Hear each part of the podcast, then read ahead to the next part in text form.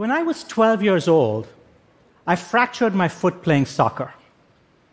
I didn't tell my parents when I got home that night because the next day, my dad was taking me to see a movie, a soccer movie. I worried that if I told my parents about the foot, they would take me to see a doctor. I didn't want to see a doctor, I wanted to see the movie. The next morning, my dad goes, It's nice out.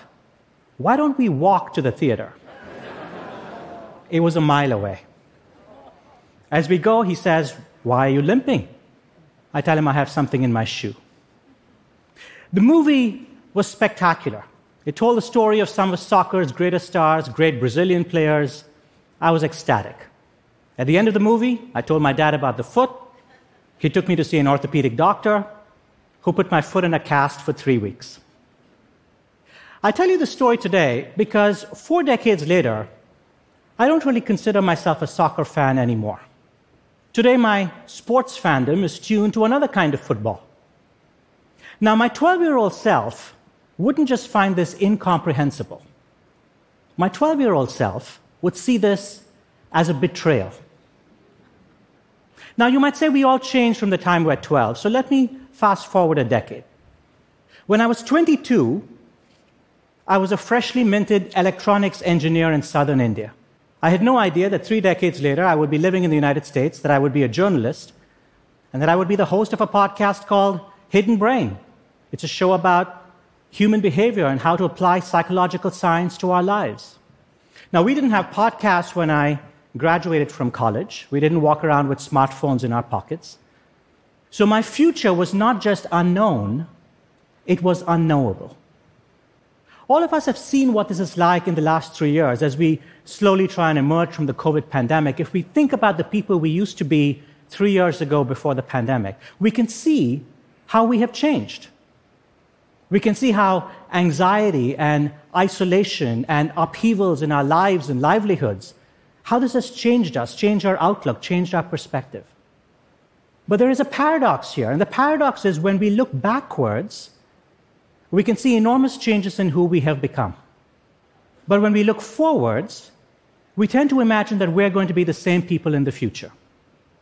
Now, sure, we imagine the world is going to be different. We know that AI and climate change is going to mean for a very different world. But we don't imagine that we ourselves will have different perspectives, different views, different preferences in the future. I call this the illusion of continuity. And I think one reason this happens is that when we look backwards, the contrast with our prior selves to who we are today is so clear. We can see it so clearly that we have become different people. When we look forward, we can imagine ourselves being a little older, a little grayer, but we don't imagine fundamentally that we're going to have a different outlook or a different perspective, that we're going to be different people. And so those changes seem more amorphous. I want to make the case to you today that this illusion has profound consequences, not just for whether we become soccer players or podcast hosts, but for matters involving life and death. Let me introduce you to John and Stephanie Rinka. We did a story about them for Hidden Brain some years ago. This photograph was taken in 1971 on their wedding day. John and Stephanie had just eloped, gotten married at Cambridge City Hall in Massachusetts. He was 22, she was 19.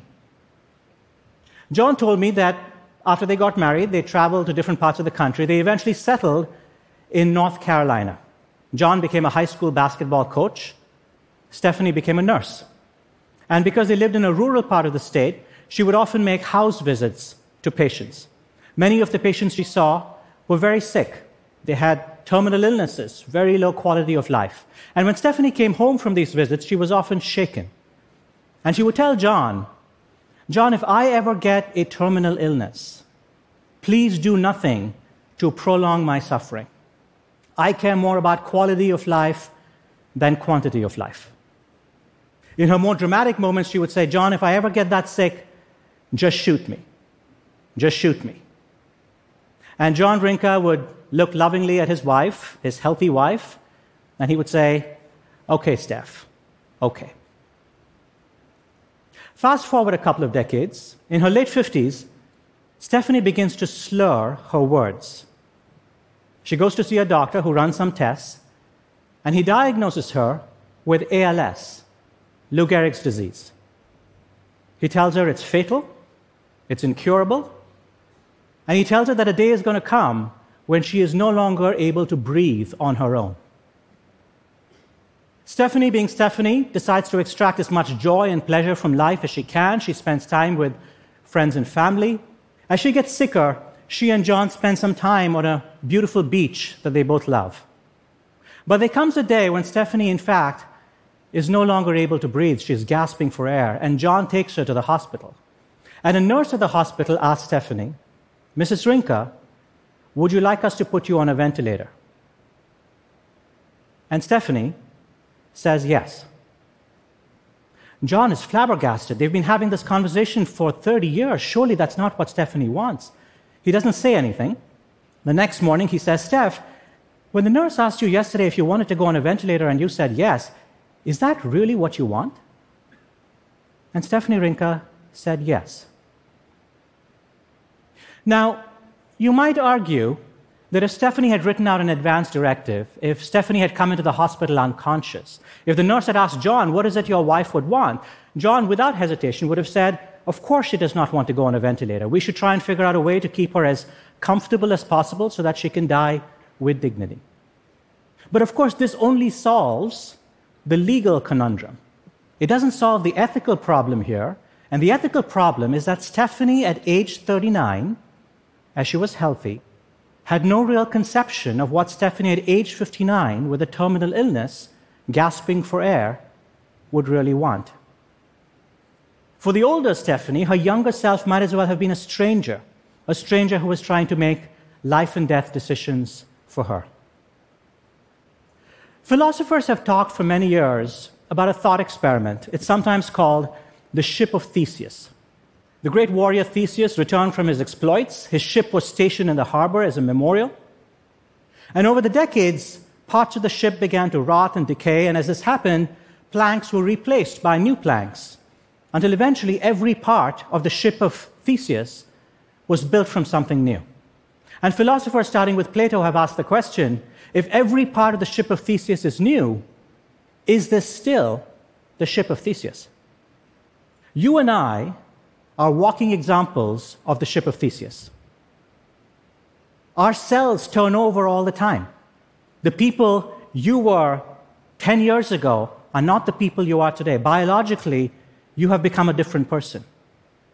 But I believe something much more profound happens at a psychological level. Because you could argue a ship is not just a collection of planks, a body is not just a collection of cells, it's the organization of the planks that makes the ship. It's the organization of the cells that make the body. If you preserve the organization, even if you swap planks in, in and out, or cells in and out, you still have the ship, you still have the same body. But at a psychological level, each new layer that's put down is not identical to the one that came before it. The famous plasticity of the brain that we've all heard so much about means that on an ongoing basis, you are constantly becoming a new person. This has profound consequences for so many different aspects of our lives. You know, I have the illusion that 12 year old Shankar who wanted to be a soccer star, and 52 year old Shankar who is the podcast host, and 82 year old Shankar who will hopefully be living one day on a beautiful beach, that these are all the same person. Is that really true? Let's set aside the philosophical questions for another day, and let me tell you about some of the practical challenges of this problem. When we make promises to other people, when we promise to love someone till death do us part, we are making a promise that a stranger is going to have to keep. Our future selves might not share our views, our perspectives, our hopes. When we lock people up and throw away the key, it's not just that the people we imprison are going to be different in 30 years from now. We are going to be different 30 years from now. Our need for retribution, for vengeance, might not be what it is today.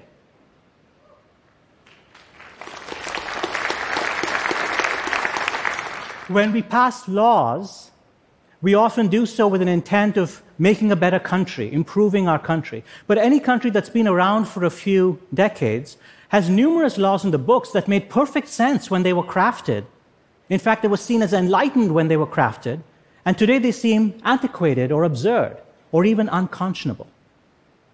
And all of these examples stem from the same problem, which is that we imagine that we represent the end of history, that the future is only going to be more of the same. I have three pieces of advice on how to wrestle with this wicked problem. And it is a wicked problem because all of us spend so much of our lives trying to make our future selves happy. We don't stop to ask is it possible that in 20 or 30 years our future selves are going to look back at us with bewilderment, with resentment? That our future selves will ask us, What made you possibly think that that is what I would want? The first piece of advice I have is if you accept the idea that you're going to be a different person in 30 years' time, you should play an active role crafting the person you are going to become. You should be the curator of your future self. You should be the architect of your future self. Well, what does that mean? Spend time with people who are not just your friends and family. Spend time on avocations and professional pursuits that are not just what you do regularly. Expand your horizons because you're going to become someone different you might as well be in charge of deciding who that person is going to be. So, the first piece of advice is to stay curious. Second, as we make pronouncements on social media or in political forums or at dinner parties, let's bear in mind that among the people who might disagree with us are our own future selves. so when we express views with great certitude and great confidence, let's remember to add a touch of humility. This is true, by the way, not just at an individual level, it's also true at an organizational level. I was speaking some time ago with this young woman, wonderful woman. She had just reached a position of authority at her organization, and she had many idealistic ideas of how she wanted to change her organization. And she asked me, How do we make these changes so that in the future, no one's going to come along and undo the changes that I have made? And it's a very human impulse. But it stems from the same belief that our perspective on history is the final word. And quite simply, this is wrong.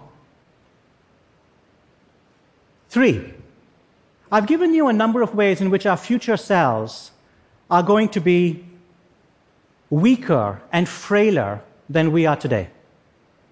And that is true, that is part of the story. But it is only a part of the story. Our future selves are also going to have capacities and strengths and wisdom that we do not possess today. So when we confront opportunities and we hesitate, when I tell myself, I don't think I have it in me to quit my job and start my own company, or I tell myself, I don't have it in me to learn a musical instrument at the age of 52, or I tell myself, I don't have it in me to look after a disabled child. What we really should be saying is, I don't have the capacity to do those things today. That doesn't mean I won't have the capacity to do those things tomorrow. So, lesson number three is to be brave.